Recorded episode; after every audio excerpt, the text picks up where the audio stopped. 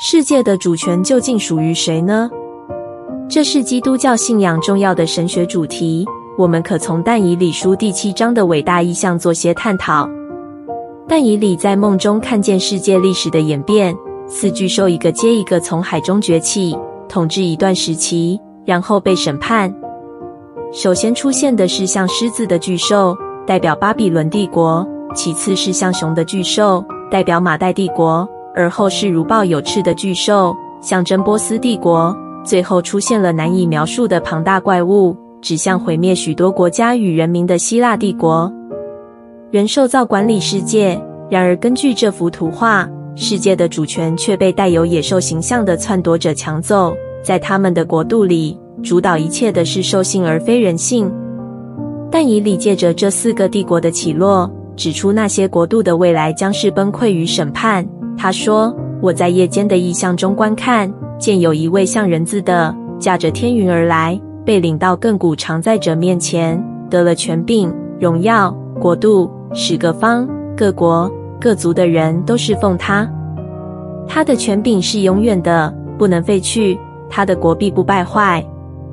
但以理书七章十三到十四节，在希伯来文原意，人字就是人，世界的主权属于具有完整上帝形象的人，而唯有耶稣基督堪称具有这资格。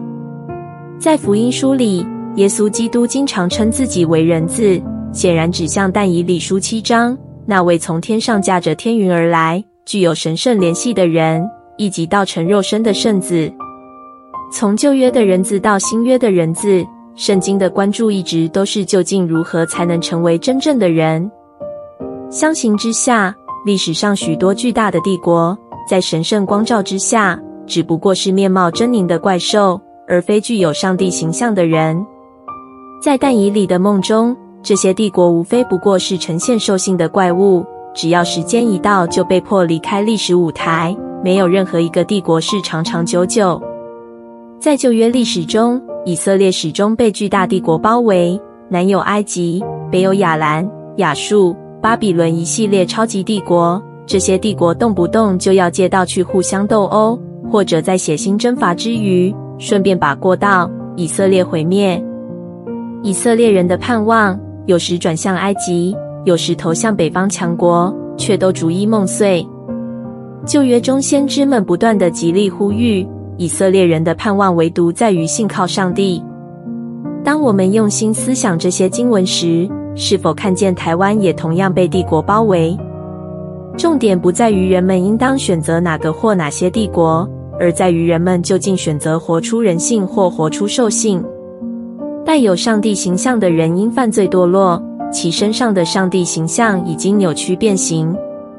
人本身既非神圣完全有如神，亦非邪恶卑下有如狼。路德在大教理问答里说：“凡是心所挂念倚靠者，就是你的上帝。”人的内心真正需要挂念倚靠者，就是上帝。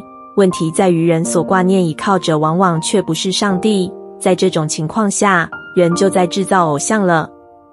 一般而言，人总是挂念倚靠那对我们最重要而且我们最在意者，不论是历史舞台上的帝国，乃至学童成绩、青年恋爱、成人成就、老年的字、人死留名，都有可能成为人们的上帝。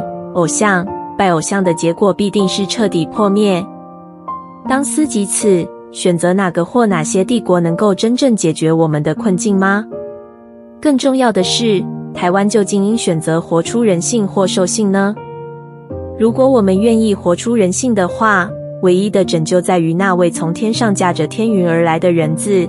万军之耶和华说：“不是依靠势力，不是依靠才能，乃是依靠我的灵方能成事。”撒迦利亚书四章六节。